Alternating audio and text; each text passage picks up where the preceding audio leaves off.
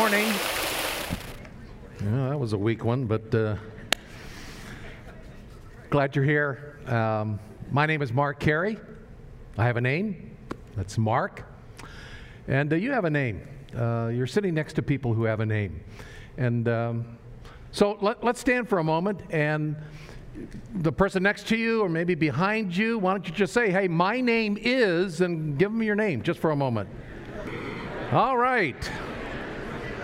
I didn't say exchange addresses. Uh,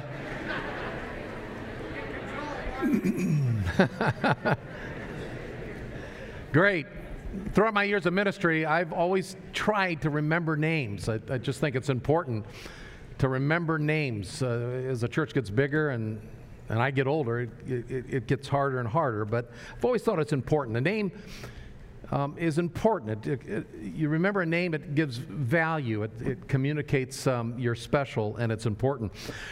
As Paul writes this final chapter, this, these final greetings of uh, the Romans that we're going to we're going to look at this morning. He mentions names. These are real people that had real names, and he writes those names, and he's he's connected with these with these people. And uh, we're, we're going to listen to this chapter being read, and let's kind of just pretend that we are part of that church in Rome 2,000 years ago let's, as this is being uh, played, this, these final closing words of the Apostle Paul, think as if we were in that church sitting next to some of these people that he is greeting here. What would it have been like to be in that church at Rome? Listen as it's played. I commend to you our sister Phoebe, a deacon of the church in Cenchreae. I ask you to receive her in the Lord in a way worthy of his people, and to give her any help she may need from you for she has been the benefactor of many people, including me. Greet Priscilla and Aquila, my fellow workers in Christ Jesus. They risked their lives for me. Not only I, but all the churches of the Gentiles are grateful to them. Greet also the church that meets at their house. Greet my dear friend Epaenetus, who was the first convert to Christ in the province of Asia Greet Mary, who worked very hard for you. Greet Andronicus and Junia, my fellow Jews who have been in prison with me. They are outstanding among the apostles, and they were in Christ before I was. Greet Ampliatus, my dear friend in the Lord. Greet Urbanus, our fellow worker in Christ, and my dear friend Stachys. Greet Apelles, whose fidelity to Christ has stood the test. Greet those who belong to the household of Aristobulus. Greet Herodion, my fellow Jew. Greet those in the household of Narcissus who are in the Lord. Greet Tryphena and Tryphosa, those women who work hard in the Lord. Greet my dear friend Persis, another woman who has worked very hard in the Lord. Greet Rufus, chosen in the Lord, and his mother, who has been a mother to me too. Greet Asyncritus, Phlegon, Hermes, Petrobas, Hermas, and the other brothers and sisters with them. Greet Philologus, Julia, and Nereus, and his sister, and Olympus, and all the Lord's people who are with them. Greet one another with a holy kiss. All the churches of Christ send greetings. I urge you, brothers and sisters, to watch out for those who cause divisions and put obstacles in your way that are contrary to the teaching you have learned. Keep away from them. For such people are not serving our Lord Christ, but their own appetites. By smooth talk and flattery, they deceive the minds of naive people. Everyone has heard about your obedience, so I rejoice because of you. But I want you to be wise about what is good and innocent about what is evil the God of peace will soon crush Satan under your feet. The grace of our Lord Jesus be with you. Timothy, my co worker, sends his greetings to you, as do Lucius, Jason, and Sosipater, my fellow Jews. I, Tertius, who wrote down this letter, greet you in the Lord. Gaius, whose hospitality I and the whole church here enjoy, sends you his greetings. Erastus, who is the city's director of public works, and our brother Quartus send you their greetings. Now, to him who is able to establish you in accordance with my gospel, the message I proclaim about Jesus Christ, in keeping with the revelation of the mystery hidden for long ages past, but now revealed and made known through the prophetic writings by the command of the eternal God, so that all the Gentiles might come to the obedience that comes from faith. To the only wise God be glory forever, through Jesus Christ. Amen. Amen. It's clear that Paul, um, he cared for these people. He calls them by name. And even though Paul had never been at this church in Rome, obviously he knew these people. They had been from uh, the church in Corinth or Ephesus and had somehow ended up in Rome. And he, he writes this letter because he cares for these people. Um, he had a real heart and passion for them. 20, 24 names are specifically mentioned from the Church of Rome here, and then two households are mentioned. Um, 18 of those names have a, a Greek uh, background to them, Greek, Greek, origin. Eight of those names have a Latin origin. There's diversity in the church. Eight women are specifically names and, and named, and two others uh, are, are, unnamed but are referred to. Um, it was a, a, unique group of people, and Paul loved them, and he, he calls them by name. Um, and I want to just walk through some of these names and, and paint a little background for you on some of these names. Real people, real lives in a real church 2,000 years ago. Like Phoebe, there in verse 1. I commend to you our sister Phoebe. She's a servant of the church, which is at Cenchrea, and that was uh, a port city right outside Corinth. And he says in verse 2, I commend you to, uh, to uh, commend uh, to you our sister, that you receive her in the Lord in a manner worthy of the saints. Now, it's apparent that uh, Phoebe was sent from that church in Corinth or Cenchrea and it's believed that she actually was the one who carried the letter, the epistle of Romans, to the Roman church. And Paul is saying, I, I commend her to you. Receive her in a manner worthy of the saints, that you'll help her in whatever matter she may have need of, for she herself has also been a helper to many, and of myself as well.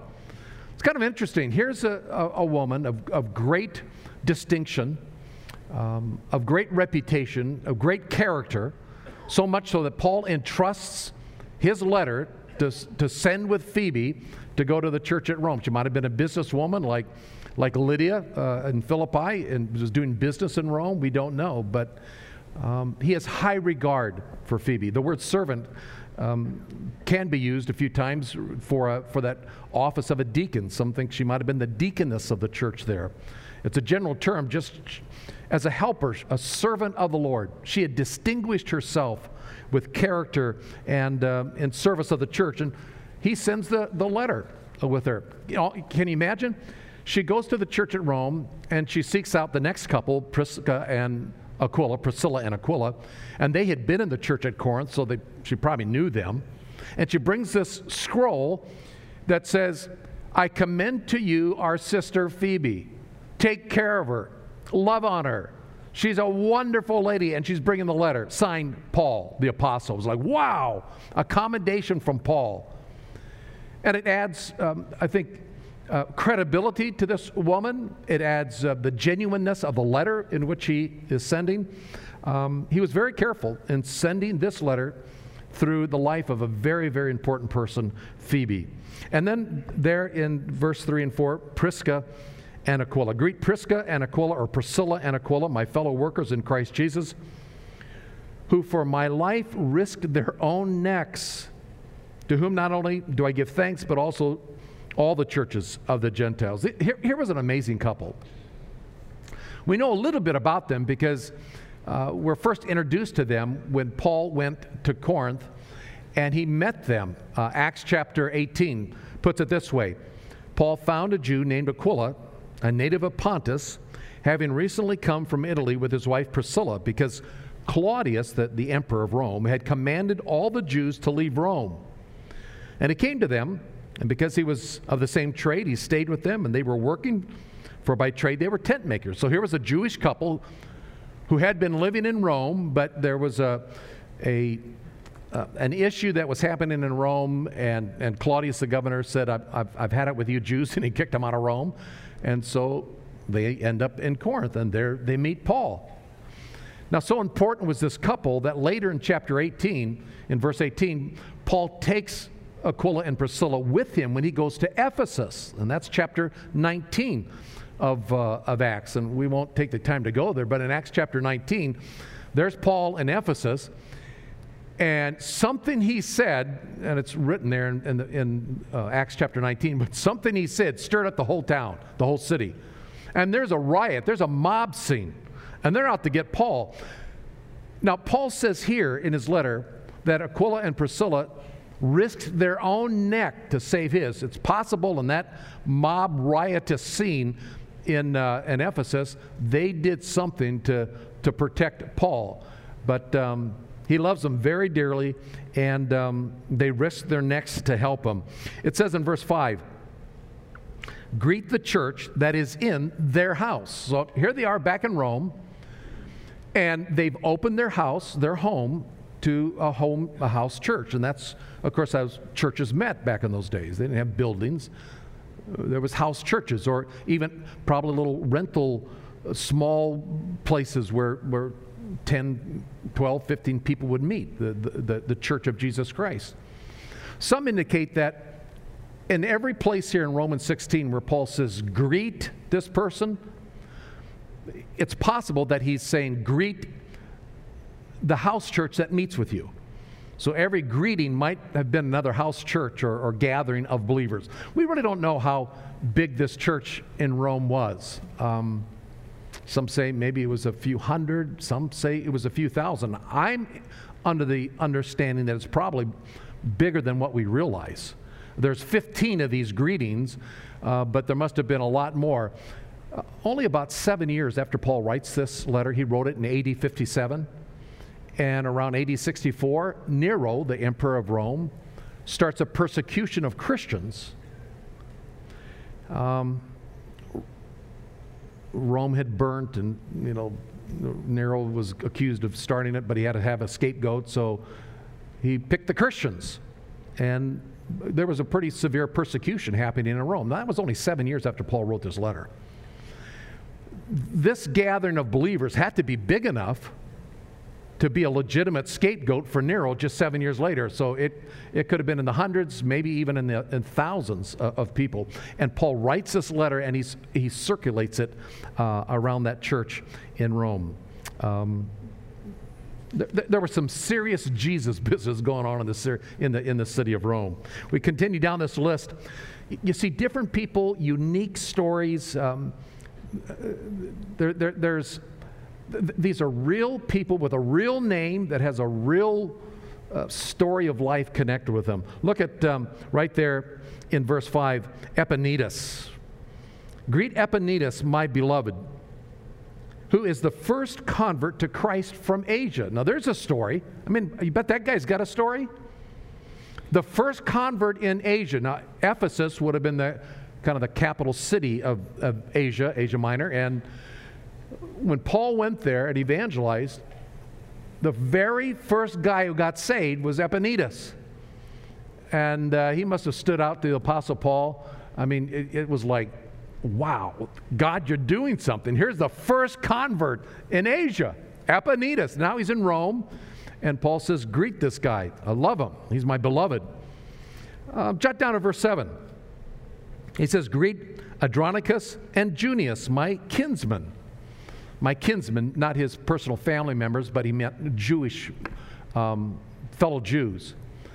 Now, in the New American Standard and the NIV translation, it states it in a masculine, Junius, greet um, Andronicus and Junius. If you've got a King James and an English Standard Version, it's in the feminine, Junia, because, and the reason there, there were some different manuscripts, ancient manuscripts, and some was in the masculine and some uh, put it in the feminine. I tend to believe that it's the feminine, that this is a husband and wife team, Andronicus and Junia. Uh, greet them, these, these fellow Jews of mine. he mentions four things about them they were fellow Jews. Second of all, he says they were my fellow prisoners. Now, again, there's a story there. We don't know what it is. You can only uh, uh, you know, speculate what it was. But here was a couple who stood for Jesus. They didn't back away, and somehow, with the Apostle Paul, they got thrown in jail together. Um, they were strong for Jesus. The third thing it says about them, um, it says they were outstanding, who are outstanding among the apostles. They are highly reputed, they are highly acknowledged among the apostles. You know, Peter, James, John, the, the, the apostles. Highly regarded. Now, why would they be identified as, as Boy, they're the people, every apostle knows those guys. Well, the very the fourth thing, the next phrase, they were also who were also in Christ before me. In other words, they had come to faith in Jesus even before the apostle Paul had. Now, the apostle Paul may have come to know Jesus on that road to Damascus, that story in Acts chapter 9 maybe a, a, year, year and a half, two years after the church was started in Jerusalem and the day of Pentecost. Jesus had ascended for 40 days, he's teaching, and then he, or Jesus had been raised, and then for 40 days he's teaching, and then he ascends into heaven from the Mount of Olives. And he told, tells his disciples, wait in Jerusalem until the power comes. Acts chapter 2, the Holy Spirit descends. I have a sneaky suspicion that Andronicus and Junia were there uh, they were there. They're, they're well known among the apostles. They might have been with that group of 120 that met in the upper room praying. They might have been, in fact, go back, they might have been part of the group of 500 believers to whom Jesus appeared after he was raised. Think of that. Here's Andronicus and Junia. They are, they are well known, well acknowledged among the apostles because they were one of the first believers to enter the, this new entity called the Church of Jesus Christ. Man, do they have a story? Do they have a history? They've got a name, Andronicus and Junia, and Paul loved them. Paul loved them. You keep um, reading, look at verse 10. Greet Apelles, the approved in Christ, it says. Now, what, what does that mean? approved in Christ. Greet Apelles, approved in Christ. Well, the word approved is a Greek word, dokimos, that, has the, that conveys this idea of having been tested and then found to be genuine, approved. It implies testing and then found to be approved. The Apostle Peter uh, put it this way in 1 Peter chapter 1. He said, In this you greatly rejoice, even though now, for a little while, if necessary, you have been distressed by various trials, so that the proof of your faith, there's the word, dokimos, the proof of your faith, being more precious than gold, which is perishable, even though tested by fire, may be found to result in praise and glory and honor at the revelation of Jesus Christ. Having been tested by fire and found approved. Now, again, I'm reading between the lines here, but I have a sneaky suspicion again. Apelles, man, he's got a story. And I have a sneaky suspicion Apelles was carrying on his body the, the marks of suffering. I think this guy had been probably tortured, had gone through persecution. He had gone through the fire because Paul says he's approved in Christ. He's been tested and approved. Greet that brother, says Paul. Apollos, uh, uh, uh, Apollos I greet you in the name of Jesus. Um, go to right after that, verse 10. Last part of verse 10. Greet those who are the household of Aristobulus. Verse 11, greet Herodion, my kinsman, another Jew.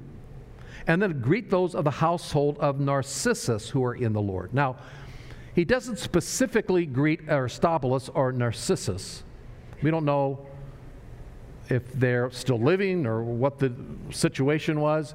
He's greeting the household, uh, maybe family members, but probably servants that had come to faith in Jesus. And they were of the household of Aristobulus, they were of the household of Narcissus. Now, again, we don't know for sure, but there's some interesting backgrounds here. Prominent names, otherwise, Paul wouldn't have mentioned them the household of Aristobulus. It's interesting that the great King Herod had a grandson by the name of Aristobulus who lived in Rome. And some believe that it was this Aristobulus, this grandson of Herod the Great, who had some servants in his home that had come to faith in Christ. Aristobulus was probably maybe dead by now. But Paul is saying, greet those who are in the household of Aristobulus. People would have known that name in Rome. Same thing with Narcissus. Again, history tells us there was a wealthy Roman by the name of Narcissus who, when Nero became the emperor, Nero, something, he didn't like him very well, and he forced Narcissus to commit suicide.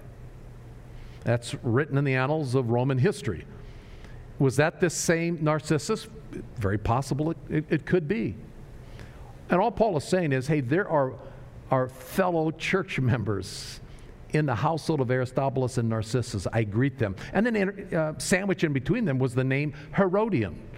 Um, so there's these, these connections with, um, um, with, with uh, the, kind of the governmental officials. They have that name, Herodion, uh, Aristobulus, and Narcissus. Real people, real people in those households um, who are part of the, the church of Jesus Christ. Look at verse 12. Here's an interesting couple Tryphena and Tryphosa. Tryphena and Tryphosa.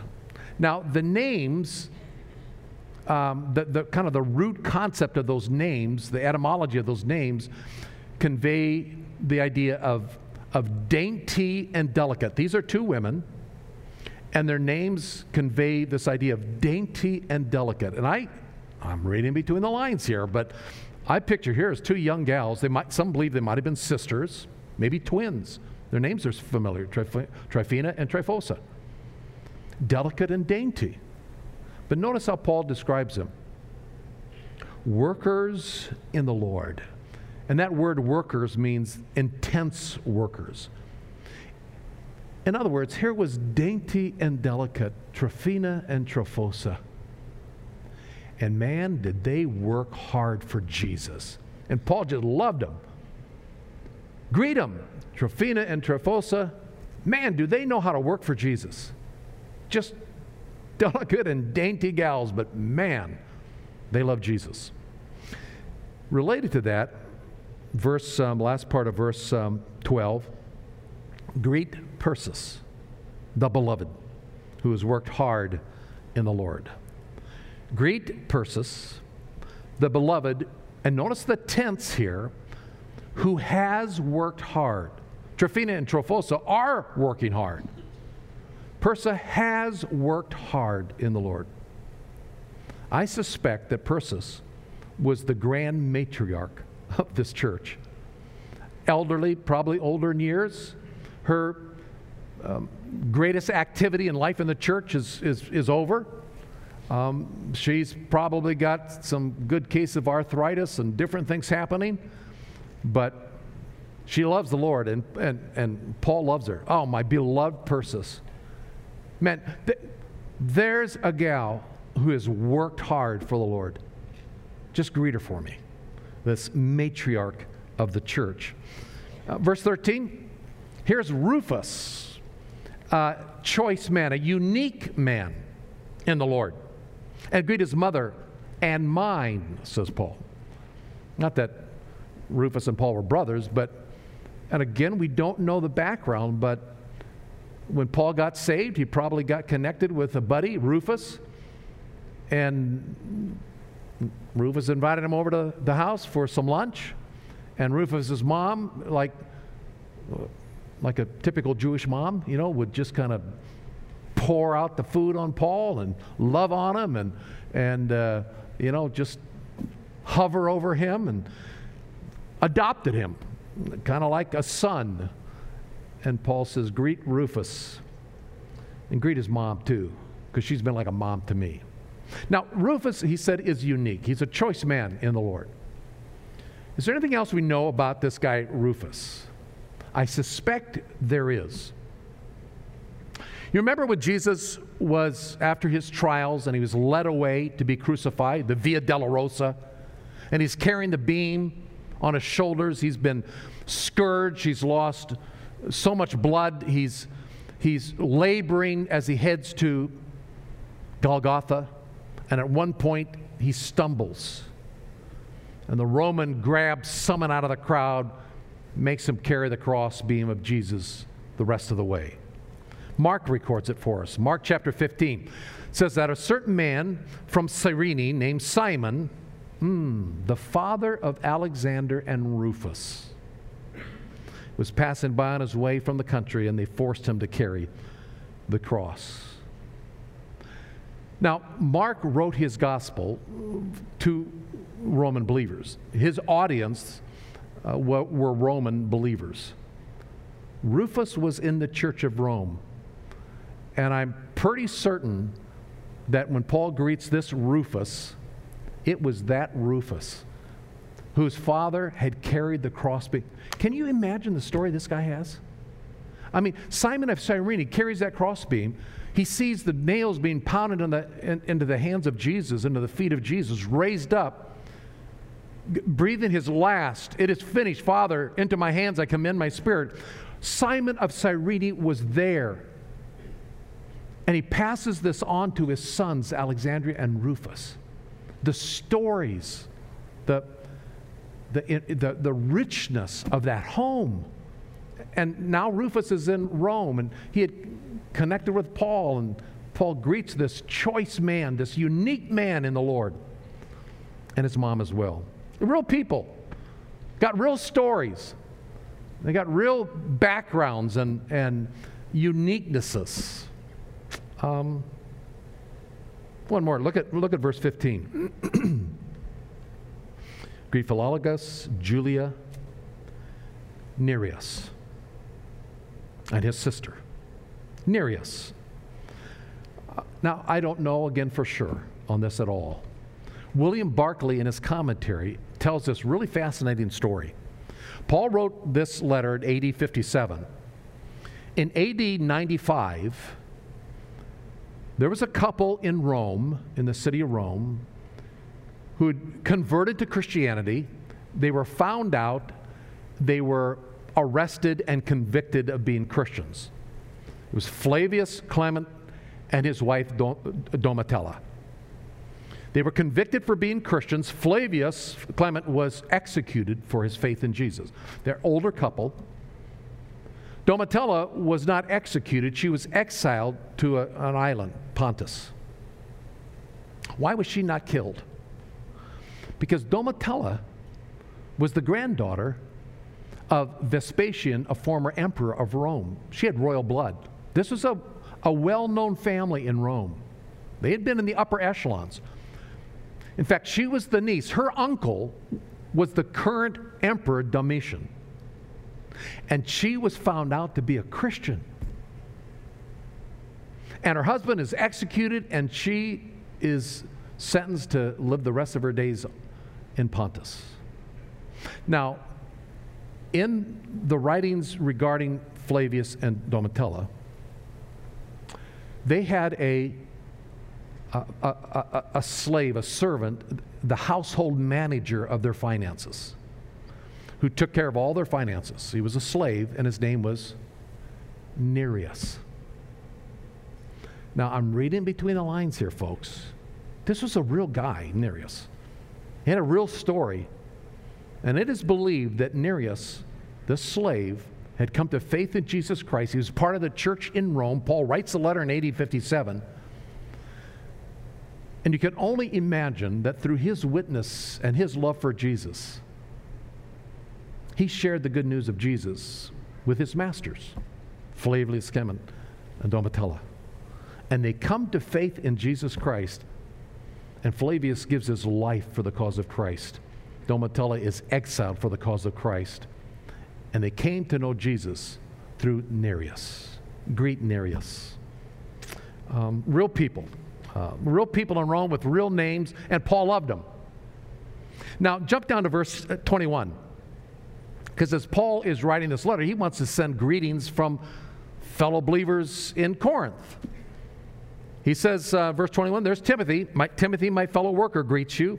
So do Lucius and Jason and Sosipater, uh, my, my kinsman, a Jewish follower of Jesus. Verse 22 says, I, Tertius, who write this letter, greet you in the Lord. Ah, so Paul had a secretary.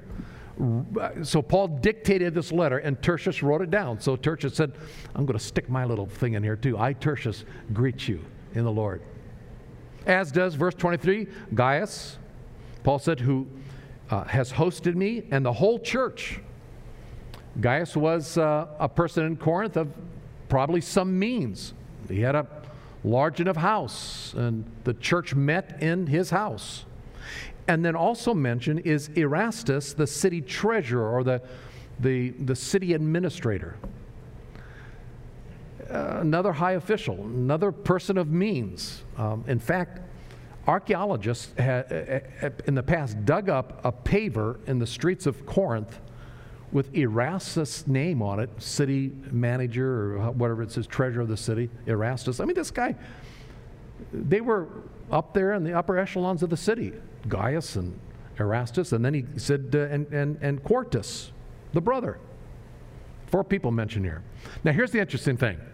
So you got Gaius and Erastus, they're the, you know, people of means, the wealthy people, probably from Corinth.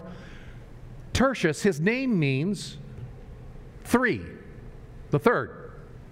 Quartus, his name means the fourth. Now, the third and the fourth. I mean, maybe their moms had so many kids they didn't know how to name them. So they one, two, three, four, five. I don't know. I do know that slaves and households in Rome would be given a number. There was the number one servant, they were the bigger one in charge. Number two, number three, their name was Tertius. Number four, Quartus. So here was the number three slave, probably in Gaius's home, the number four slave, Quartus. And they're mentioned in the same breath and the same line as the bigwigs of Corinth, Gaius and Erastus. Don't you just love that? There, there, in Christ, there is, there's none of this hierarchy. We're all one in Christ. And whether they were wealthy or, or slaves, it didn't matter we are one family in Christ. And, and Paul puts it all together and gives those greetings. Real people, real names, the body of Christ, the family of God. In Rome, there were women who served faithfully, who worked hard for Jesus. There were slaves who quietly followed Jesus, even at risk to their own life. There were uh, wealthy business people. There were elderly saints. There were young, dainty, and delicate disciples of Jesus Christ. There were married couples. There were, were singles who were serving Jesus. Old converts like Andronicus and Junia who'd been walking with Jesus for many years. There were new converts in Christ. There were Jews. There were Greeks. There were people from Rome, from uh, Corinth, from Ephesus, from uh, Judea. A hodgepodge of people. Different stories, different walks of life, but they all had a name. They were real people, had a real story, and they were part of the family of God. There was one body, one gathering. And in our local church here at Fellowship Bible Church, we are a diverse group of people. Different walks of life, different backgrounds, um, different socioeconomic levels, different life experiences women and men, and boys and girls, and old and young a diverse group of people, but we all have a name. we all have a story. A real person in a, in a real church, just like the church in Rome 2,000 years ago. One body in Christ. And if you name this church as your, your, your church home, uh, you, you're valuable, you're important to the life of this church. Friendships are forged in, in the life of a church. Friendships are forged in the life of the church. Caring and, and um, encouraging relationships happen in the life of the church. We're brothers and sisters in Christ. Um, admonishing and accountability lovingly accountability takes place in the body of Christ. You see, there should be no Lone Ranger Christians. We need each other. We're all part of the family. Just like that local church in Rome. And as big as we are in four different services, yeah, I realize that's hard to do. But we cannot lose sight of the fact we all have a name, we all have a story, we all have a reason why God has brought you here, even this morning. It's no accident that you're sitting in those chairs. There's a reason God has brought this body together. You know, less than 10 years after Paul wrote this letter, I mentioned it early, AD 64, persecution hit the church. I mean, it was severe. They say Nero started the fire in Rome and then he needed a scapegoat. Oh, those Christians.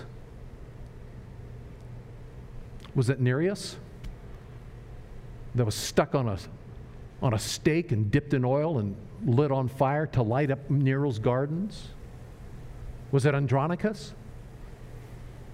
Would it possibly have been the, the sweet sisters Tryphena and Tryphosa, Who gave their life just seven years later after, after this was written? We don't know. But the church suffered in just a few years after Paul wrote this. But they were a body. They, were, they knew each other's names. They were, they were friends in Jesus and they prayed for one another. They loved each other. And they suffered together. And folks, don't think for one minute that we're going to escape that here in the good old US of A. This world hates Christians. And there's a persecution coming to a city near you, maybe very soon. We see it already beginning. Folks, we need to see each other as a family. We need to know each other's names. That's where it starts.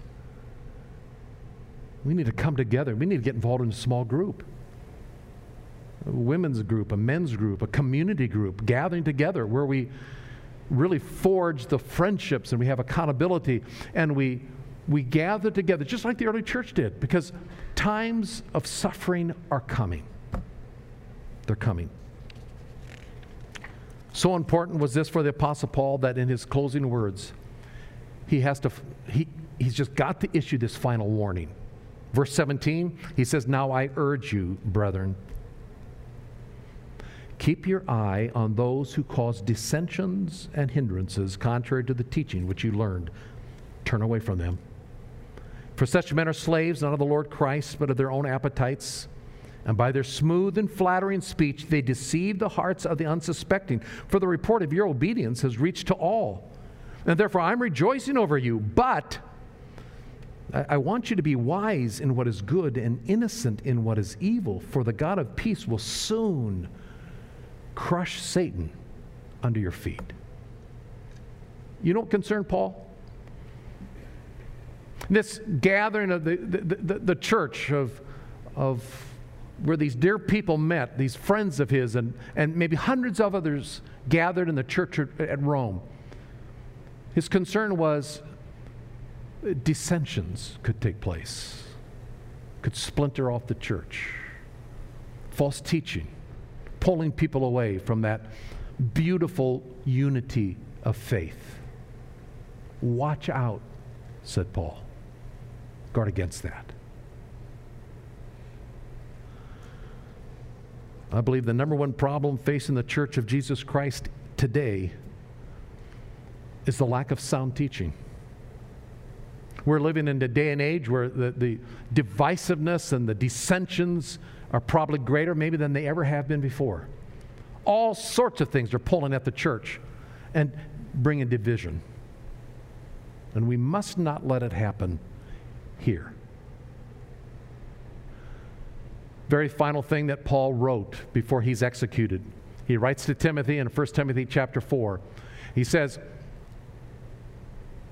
I solemnly charge you in the presence of God and of Christ Jesus, who's to judge the living and the dead, and by his appearing in his kingdom, preach the word. Be ready in season and out of season, reprove, rebuke, exhort with great patience and instruction. Why, Paul? Because the time will come when they will not endure sound doctrine, but wanting to have their ears tickled, they will accumulate for themselves teachers in accordance with their own desires. And they're going to turn away their ears from the truth, turn aside to myths. That was Paul's concern for the church at Rome. Man, I love you guys, he said. As you has Tertius write that, he's, he's got these people's faces in his brain Epaenetus and Rufus and Junia and Mary and Tryphena and Tryphosa. And, and his burden was, oh, I pray that it'll stay pure, true. A church that is focused on the truth of God's word and growing in the grace and knowledge of Jesus. Guard against dissensions that can split you apart. That's focused on his final, that's the thought in his final benediction, starting in verse 25. He says, And now to him who is able to establish you according to my gospel and the preaching of Jesus Christ according to the revelation of the mystery which has been kept secret for long ages past and now is manifested by the scriptures of the prophets according to the commandment of the eternal God. He said, Now to him who is able to establish, to the word is to strengthen. It's, it's the word sterizo, where we get a word steroids.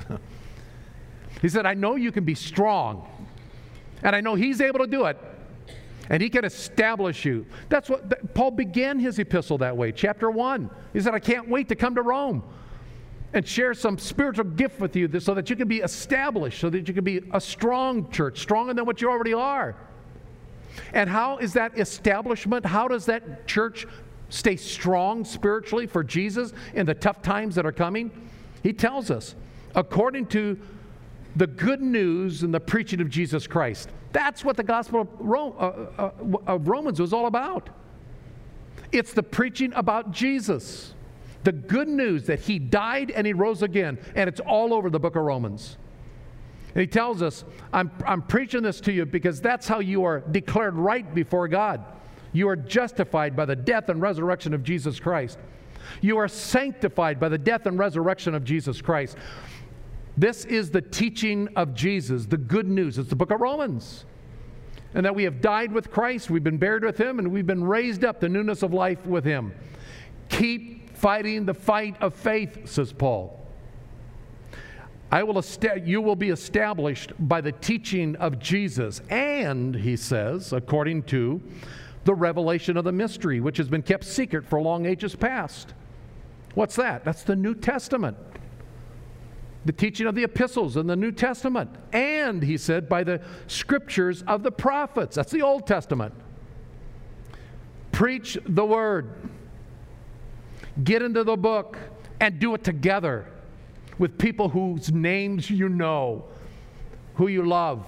That's how a church is going to handle the tough times that are going to come. People matter to God. He wants our faith to be strong. He wants our relationships to be deeply forged around the, the cross of Jesus Christ and his resurrection. A family of God where everybody knows your name. Don't you like that? that I was going to play that theme song from that old program, Cheers. You know, I want to be at a place where everybody knows my name. That's what I want. Where everyone knows my name and they're always glad that I came I want to be where people see that the troubles are always the same. I want to be at a place where everybody knows my name. That's the body of Christ that gathers together. And folks, we have to fight for it because everything is pulling us away. No, I don't have time to go to church. I don't have time to do this. I don't have time to be a part of a small group. Are you kidding me? When tough times come, you'll be deeply regretful. As long as Fellowship Bible Church is going to be here, we're going to be teaching the Word. Systematically, expositionally, relevantly, we need to know the Word, like the book of Romans. We're going to continue to be a local church that puts a priority on, on small groups and gathering together so we can interface with one another, and love one another, and, and know each other's names and be a part of each other's lives. I pray we'll become more and more that way. And there's good news. As we keep running that race, as we keep connecting with one another and, and are grounded and established in the truth of God's Word, we've got a hope. You see, the God of peace is coming back, and He's going to crush Satan under our feet, the body of Christ. And Paul says it's going to happen soon. Well, he wrote that 2,000 years ago. It's a lot sooner today than it was when he wrote it. But Jesus is coming again. And he's going to crush Satan under the feet of his body, his church. So let's be the church. Let's know each other's names. Let's love each other. And let's stay in God's word for his glory forever and ever. Amen. Let's pray. Father, may we honor you in our life together as a body of believers, understanding the times in which we live, not sticking our heads in the sand, but understanding the, the challenges that are facing us today and that await us tomorrow. But Father, oh, that we can do it together, in relationship together, in a place where everybody knows my name when I can come and realize troubles are just the same. And we need each other. And we love each other. And we're going to be grounded firmly and established through this book, the Word of God. Help us not to depart from it, nor from one another, but to grow in the grace and the knowledge of the Lord Jesus Christ in His body, the fellowship of the believers just like the church at Rome. In Jesus' name I pray. Amen.